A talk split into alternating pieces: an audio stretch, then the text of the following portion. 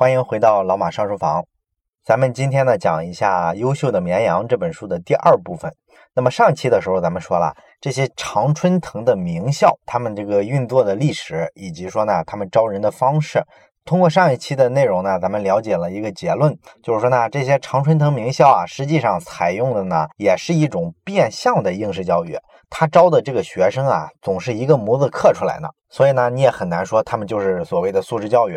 那么讲完这个之后呢，咱们这一期呢就看另外一个问题，咱们看一下这些所谓的常春藤的名校，他们在这个教学的细节上到底是怎么运作的，是不是跟咱们国内的学校差别特别大？那么上期节目讲完了呢，有听众朋友呢就跟我交流说，你说的这个就偏激了。啊，人家常春藤名校啊，就算说它跟这个比较理想化的素质教育啊还有差距，但怎么来说呢？你考名校总不会吃亏吧？这个名校里面啊，它这个师资力量总归是比一般的学校要好不少。所以说呢，即便说这个名校啊招学生的标准啊看上去有那么一点同质化，但是你奔着他的好老师也值得去尝试一下，这个还是人家的优势嘛，对吧？所以说呢，考名校也没啥错。这个呢，应该说确实说的对，名校的这个师资力量呢，毫无疑问是非常强的，比一般的学校呢要高很多。但是呢，你要注意到一个问题啊，这个师资力量等不等于教学水平呢？很明显呢是不能划等号的，对吧？那么什么叫教学水平呢？咱们先讨论一下这个比较宏大的命题。你要谈清楚这个问题呢，就必须先了解另一个话题，就是说呢，这个教师他的使命到底是什么？当然了，这个话题好像也比较宏大哈，好像也不太那么容易说清楚。那咱们就回忆一下一个场景，你就想一下，你上中学的时候，或者说呢，你上大学的时候，你觉得比较喜欢的这些老师大概有什么样的特征？现在呢，你这个脑子里肯定想起来各种各样的记忆，想起来教过你的好多好老师。那么你想一想，他们是不是通常都有这几个特点？一个呢，可能这个老师呢比较风趣幽默，他能把这些特别枯燥的知识啊，给他妙趣横生、通俗易懂的展示出来。上这个课的时候呢，你觉得比较有意思，有没有这种感觉？一般都是有的，对不对？这个比较典型的例子就是咱们在网上说这个史上最牛的历史老师袁腾飞啊，你看他讲课的那个感觉，对吧？都是段子，讲的呢特别好玩，特别有意思。教中学历史的这个上课的视频啊，居然说在全网上火了，大家闲着没事居然去看一个中学历史老师啊讲课本你就可以看出来呢，人家讲这课啊是多有意思了。那除了这个风趣幽默之外呢，咱们发现呢，比较受欢迎的老师啊，还有一个非常明显的特点是什么呢？就是他通常来说啊，知识面上非常广。哎，上课的时候呢，经常旁征博引，不仅仅说局限在他讲的这个专业课的里边，而是呢，能给你拓展出去，可能讲很多其他行业、其他专业的东西。啊，你比方说，我这个大学的时候，我们有个历史老师，他给我们上课呢，讲的是二十世纪的西方思想史。但是呢，他在讲到很多话题的时候啊，能够延伸出来。比方说呢，他特别的推荐给我们一些讲摇滚乐的书籍，然后呢，让我们通过这个摇滚乐去体会一下美国当年垮掉的这一代呢，他是一个什么样的心路历程。然后这个老师呢，在这方面啊，都有很多的建树和研究。他还会做很多让我们觉得特别亲切的事儿，比方说他会讲自己的同事的这个译文趣事，或者说呢说一下自己孩子的事儿，这都是发生在自己身上的事儿，对吧？你看郝老师给咱的感觉呢，就是他来源于生活，不会说高高在上，也不是说把视野啊非要局限在讲的这个专业知识上，往往这样的老师呢比较受咱们同学们欢迎。但是我不知道你有没有发现一个问题啊，就是咱们这些学生从讲课的角度觉得这是个好老师，这个标准啊，跟学校的标准好像就不太一样了。你像学校他认为的好老师应该是什么样呢？基本上都是在看他的专业能力。比方说，他觉得你必须是某个领域的专家，那判断你是不是一个专家，他就有很多行业的标准了。比方说，你在核心期刊上发论文的数量啊，有没有组织过学术圈里的研讨会啊，有没有进入咱们国家的这个千人计划，有没有得到过国家级的这些研究项目各种各样的扶持啊，等等等等。哎，学校是看这些指标，这些指标呢，当然不能说它有问题，它毕竟是个学术指标嘛，还是比较客观的反映一个老师啊是不是一个好学者。但是问题是这些东西啊，我们学生可感觉不到。我们在课堂上，我们就是去看一个老师啊言行举止这些东西啊有没有感染力，能不能打动我们，让我们呢在轻松愉悦的环境里面还有收获。我们要的是这个目标。所以说呢，学生跟学校的看法就出现了一个矛盾。那这个矛盾跟咱们说老师的本职有什么关系呢？这个非常重要了，你要弄清楚这两种不同的看法背后的意义是什么，你才能去探讨啊老师的本质是啥，然后教育这事儿啊究竟最重要的是什么？其实教育这个词呢，它在拉丁语里啊，它是激发的意思。这代表什么呢？代表说这个教师的本职工作应该就是激发、唤醒潜伏在每一个学生体内还处于睡眠状态的那么一种能量，这是教师的工作。你像这个大哲学家苏格拉底啊，他曾经就做过一个比喻，他说老师啊像什么呢？像一位接生婆。假如说呢，你这个灵魂受孕了，那么老师的工作呢，就是把这个灵魂啊给它接生出来，让你体内释放出更多的有意思的思想，这是老师的一个作用。所以你要按这个说法的话，那么好老师的标准是什么呢？你就要看他能不能把你的潜力，把你的这个更多的思想给你激发出来，能不能引导你去主动思考，主动的去探索，把你灵魂里的闪光点呢发掘出来，这是老师应该干的事儿。如果说咱们拿一门手艺来比喻的话，老师的角色呢，应该是一个师傅的感觉。比方说，有些做手工的，像陶艺之类的，你不是经常需要做一个罐子吗？通常来说呢，这时候有一个师傅会在旁边指点你啊，告诉你啊，你这个罐子啊应该怎么去做，怎么去捏。他一开始的时候呢，可能会亲自去做一个，然后让你啊在旁边看。你看多了之后呢，你就可以去模仿、去实践。在实践的过程中呢，这个师傅的角色呢，就是不停的给你去指点，哎，哪些细节你应该怎么调整。在你把这些东西都熟练了之后，你这时候呢，就开始在做一个陶罐的时候啊，有意识的去加入一些自己的这个理解，自己的一些特色。所以说呢，你最终呢师承你这个师傅做出来的这个罐子呢，跟你这个师傅呢有继承的地方，同时呢还融合了很多你自己的一些特色和风格。这是咱们拿一门手艺来说，整个学习的过程是这样的。其实教师在教育里面扮演的也是类似这种角色。老师的本职工作呢，其实就是通过跟你接触，大量的跟你指点、跟你引导，然后让你学会一项技能，同时呢，你加进去很多自己的理解、自己的看法。而不是说呢，老师就是做几张 PPT，把所有的知识点罗列开来，分成一二三四五几条，把这个东西啊灌输给你啊。讲完了课之后，他转身就走了，不是这样的，是吧？这不是真正的教育对老师这个角色的一个期待。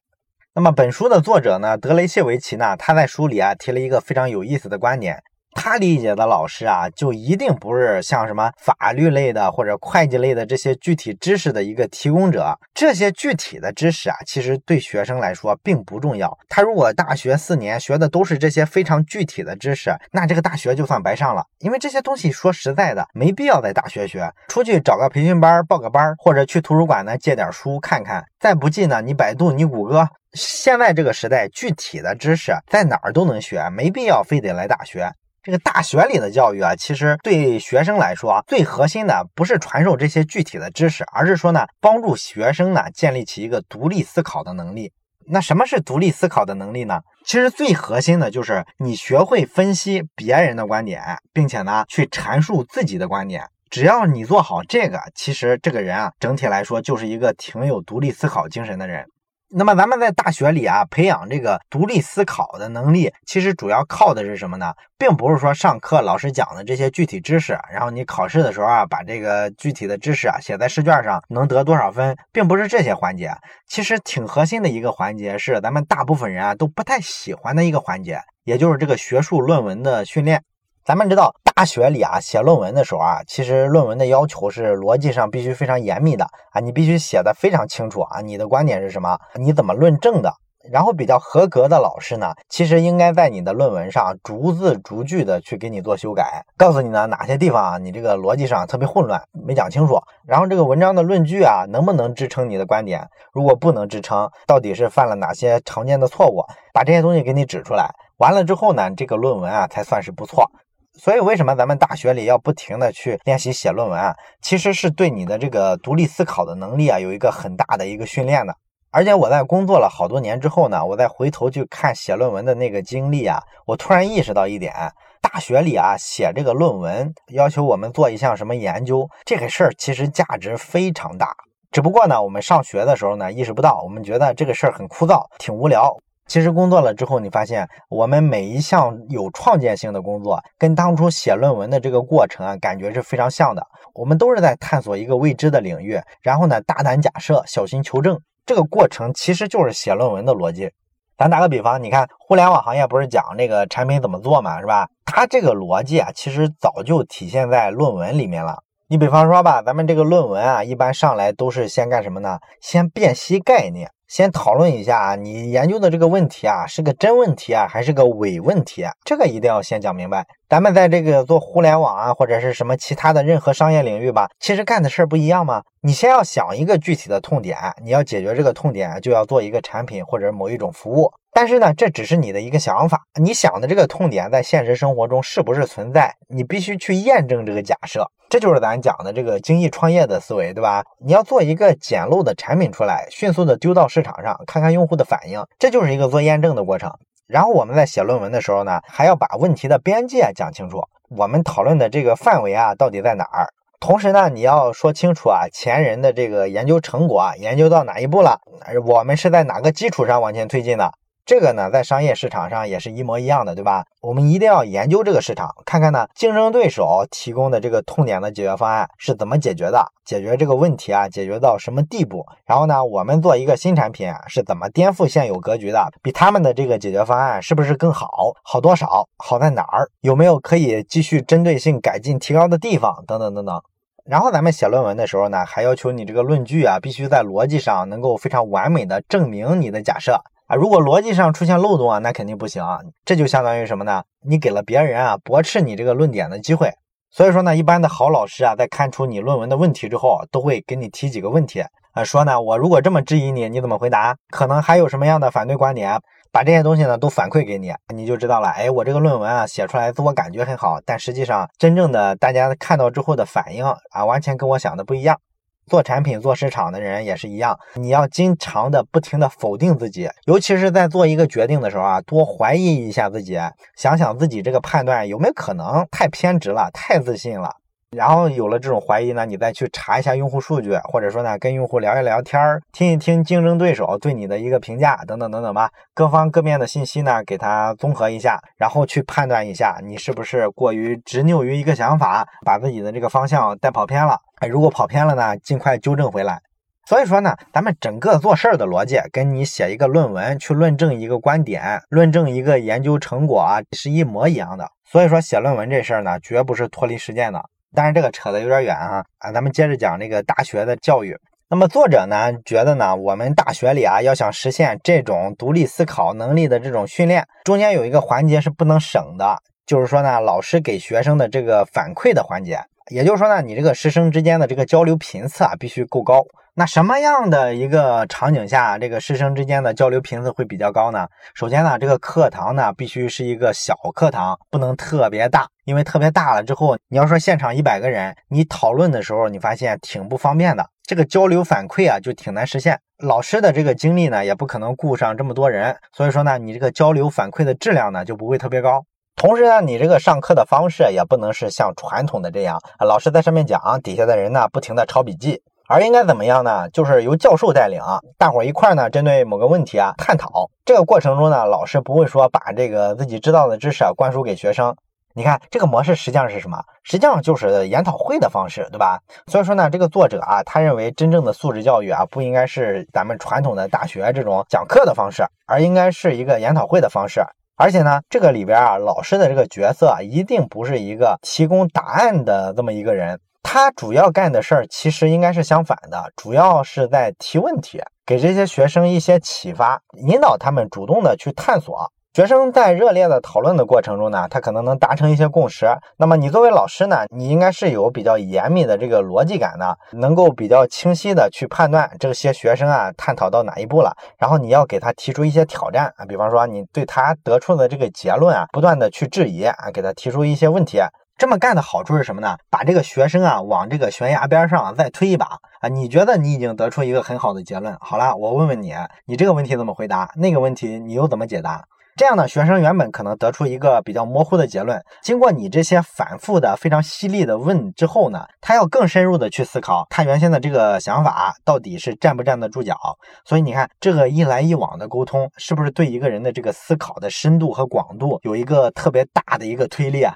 为什么作者笃定说研讨会的方式一定比讲课的方式好？就是这个逻辑。所以说，实际上作者认可的是一种开放式的这么一种教学，让大家在交流中呢，去认识一些新事物啊，一些新问题啊，然后构建出一种大家共同思考的这么一种模式。这个模式呢，就能解决很多问题。你比方说，有的孩子呢，他可能比较木讷啊，或者说比较害羞，他就不太有自信嘛，不大敢在公共场合去表达。你通过这种方式去沟通交流，而且老师亲自参与，跟学生直接反馈，相对来说更容易让他建立一些自信，更敢于说在大家面前开口说话。不过呢，咱们也看出一个问题来啊，这个方式啊，想法是很好，但是貌似大部分学校都做不到。为什么呢？因为咱们现在的大学都是大班制、大课堂啊，尤其是那些公共课，恨不能一堂课好几百学生在下边听。这种场景下，老师肯定只能站在讲台上讲啊，他也不太可能说跟学生太多的讨论、太多的互动，这个明显做不到嘛，对吧？咱们这些年呢，国内的学校呢扩张扩的比较厉害，所以说咱们觉得人多很正常。那实际上老美那些学校呢也是一样的，人家那个扩招比咱做的早好几十年呢。他们这个大学生教育的普及啊，多少年前就完成了，所以说他常年保持着大学里这个校园啊学生非常多，他没有辙，他只能用这种大班制。而且呢，你大班制啊还不是最严重的问题，真正的问题啊是出现在这个教授啊上课的态度上。啊，因为咱们知道国内的很多大学是这样的，咱们每个学校呢都有很多大牌的教授啊，他可能是什么两院院士啊，什么学校的这个终身教授啊，有这种很高的这种职称。但是问题是啊，这种特别大牌的教授，通常来说不给学生上课，尤其是呢不跟本科生上课啊，一般呢能跟本科生上课的都是年轻老师。有的时候呢，这些教授呢，虽然说也会给学生上一上课，但是呢，他只管这个讲课的部分，跟学生互动的部分都是找他的助教来完成的。所以说呢，这个过程啊，你说跟学生有什么沟通质量啊，也没什么质量，是不是？这个状况呢，不仅是咱们国内独有，老美也好不到哪儿去。这本书里呢，就告诉我们说，美国的最一流的这些所谓的常春藤名校里面，这种现象非常的普遍，学校的终身教授啊，基本都不给本科生上课。那么新入学的大学生呢？谁给他们上课呢？基本都是些临时工。美国大学里的这个临时教员是特别多的，这个跟国内不一样啊。这些临时教师呢，可能是什么博士后啊，或者在读的博士生啊，有的甚至是硕士生。这些人呢，是去负责教本科生上课的这个任务。所谓的这些终身教授啊，给他把精力呢腾出来，让他们去搞科学研究。甚至有些美国名校为了争取这种大牌教授跳槽过来，直接给这些教授啊开出条件来说，你不用承担任何教学的任务啊，我们把你精力全部省出来，你踏踏实实的搞你的科研就行了。所以说这个常春藤名校啊，这个氛围特别奇怪。大牌教授不给学生上课，给学生上课的呢都是些二三流的老师。所以你说这个过程中，你就别说咱前面提的老师跟学生啊要怎么怎么交流啊，老师要怎么引导学生去独立思考，他好像连基本的传输知识这个点啊都做的未必是很完美啊。老师都是二流的嘛。所以说这些学生呢，你削尖了脑袋，终于上了常春藤名校，结果呢，这个大牌的教授你还没见过面，人家压根就不给你上课。那你说这事儿就特别奇怪了，对吧？你大学不就是为教育而存在的吗？怎么还这个大学校园里会形成这么一种风气？大家不重视教学，而是让这些教授专门的去搞学术研究、搞科研。这个呢，是因为二战之后呢，这个美苏不是争霸嘛，所以呢，双方在这个科学技术领域啊竞争非常激烈。咱们都知道，后来美国什么登月，苏联呢就发射卫星，搞什么国际空间站，就是所谓的这个太空计划嘛。那为了说压过苏联在科学技术上跟自己的竞争，美国呢政府就拨了好多钱给到各个高校，让他们啊用这个经费去把学校的这个研究能力啊给它提升上去啊，为国家做贡献。国家这么一搞之后呢，美国的大部分的大学啊都发生了一个转向，他就把自己的这个重心呢从教学转到研究上了。所以说呢，这时候比较受欢迎的就是谁啊？就是这些研究型的教授。他上课讲的好不好啊？学生喜不喜欢他不重要，重要的是他能做出科学研究。所以呢，这个标准在那个时候就开始发生了变化。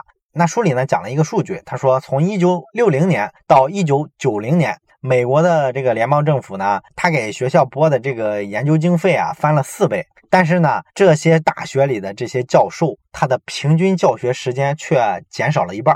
所以你就能看出来，这个风气带的吧，就跟真正的教育不怎么沾边了。大学呢，越来越像一个研究机构。所以说，在美国的这个教授圈子里啊，形成了这么一句共识的话：要么发论文啊，要么出局。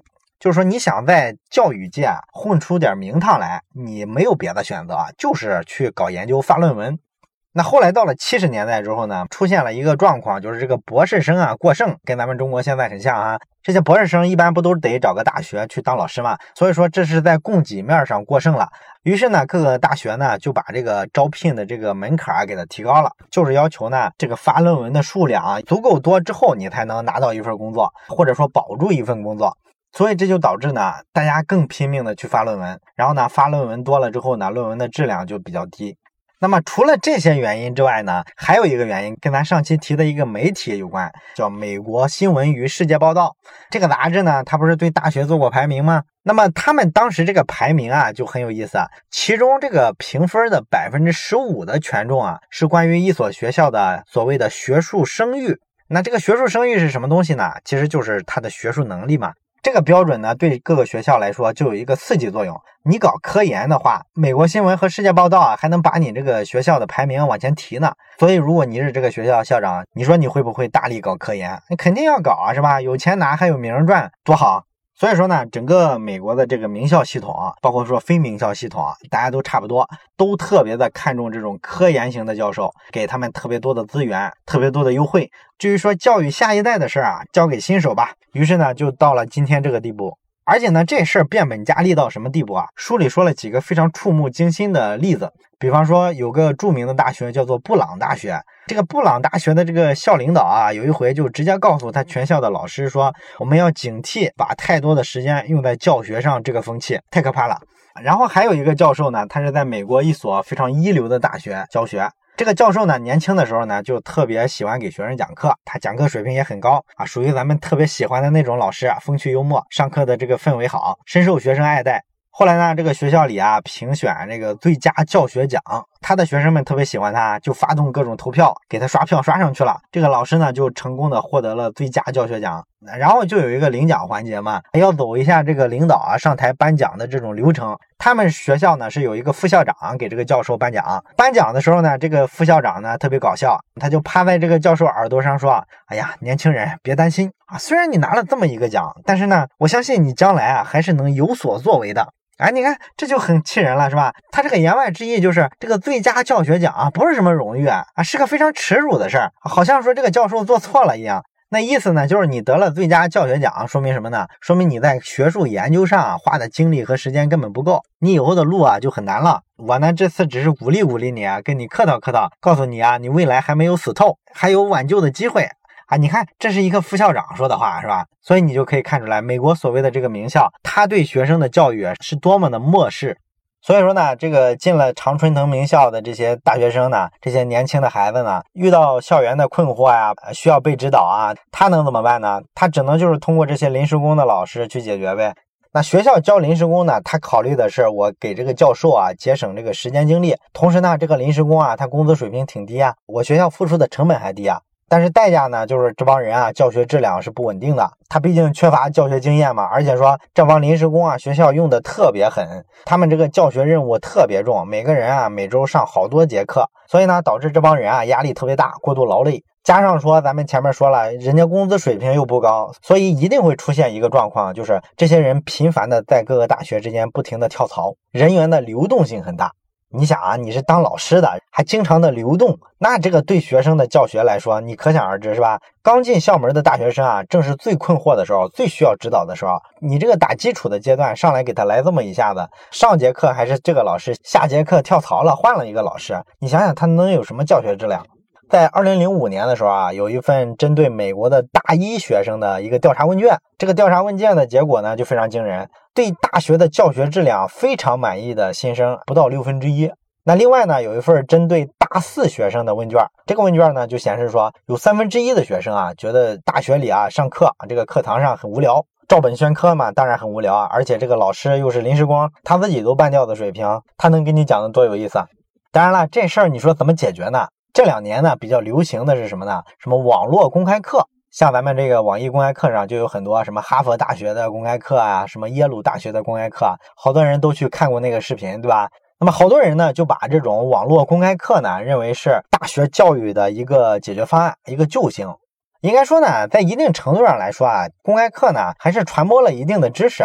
但是呢，媒体会把这个事儿的意义啊给它夸大了。为什么呢？因为你琢磨他那个宣传语啊，他说的是我一个哈佛大学课堂里老师讲的东西，通过网络的力量呢，让非洲的一个穷孩子，他明明上不起大学，他也能看到这个世界顶级的教授，他是一个什么样的风采？他有这么一个非常高大上的说法，好像是非常伟大的样子，对吧？可是呢，本书的作者呢却挺不认可这种所谓的网络公开课。他认为呢，这个网络公开课啊，对大学的这个课堂教学来说啊，其实是起了一个更坏的作用，雪上加霜。为什么呢？因为这个教授啊，本来跟学生就不容易接近。好嘛，你出来一个网络课程，那好多教授觉得那太好了，我连课都不用上了，我录个课程给你们学生吧，你们自己学去吧。这不是进一步割裂了老师跟学生的联系吗？而且说来呢，这个网络上的公开课啊，它主要承担的一个作用，就是咱们说的那个传播一个死知识、硬知识点，它是行的。你要是谈到任何一对一的指导，或者咱们前面讲的研讨性质的东西，它就不行了。它是一视频，而且是录播的，它怎么能跟老师互动呢？所以说，这个跟作者推崇的这个所谓的这个素质教育、真正的独立思考精神啊，是相去甚远的。所以说呢，本书的作者就特别不认可这种方式。而且据说呢，报名去参加这种网络课程的人啊，能够真正的完成这门课程的所有学习的，只占全部人数的百分之四。也就是说，这个东西效率是极低的。然后另外呢，关于这个网络课程呢，其实呃有一个大家不知道的内幕。就是这个网络课程啊，你知道最初它为什么会被推出出来吗？不是他们说的那么高大上，为了解决非洲孩子的教育问题，它其实呢一开始啊是这些名校跟这个第三方的商业机构啊合作做的这么一事儿。他们当时的目的是什么呢？他这个目标用户啊根本不是什么在非洲的上不起美国名校的这些穷学生。实际上，这些名校做这个项目啊，是为了把自己的这个比较好的课程做成一个网络版，然后呢，把它推销给第二三梯队的大学，用来创收的。所以说呢，它根本就是一个目的不纯的事儿，只不过在现在媒体环境下给它夸大了，觉得这事儿能解决很多教育的问题，其实挺难。好了，关于这个美国的这个校园里的具体环境啊，咱们这期啊就讲这么多。这期呢，黑这个常春藤名校，黑的也挺狠。总之吧，这期其实就是告诉我们一件事儿：所谓的常春藤名校，不仅不搞素质教育，他的这个大学教授啊，也不大管学生的死活。扑在教学一线的，永远是地位最低的年轻的临时工教师。这个状况呢，不仅是咱们国内独有，老美也好不到哪儿去。那么，想看本期节目文字版的同学呢，可以去关注一下老马上书房的微信小程序。最后，咱们还是留一个小的思考题，你想一下。名校啊，现在讲了两期之后啊，咱们发现它有一大堆问题。那么真正的解决方案是什么呢？这是咱们下期要讲的话题。你可以提前想一下，什么样的教育才能真正的去提高一个人的独立思考的精神？如果你想到什么，欢迎在留言区写下你的答案。我是马太牛，这里是老马上书房，咱们下期再见。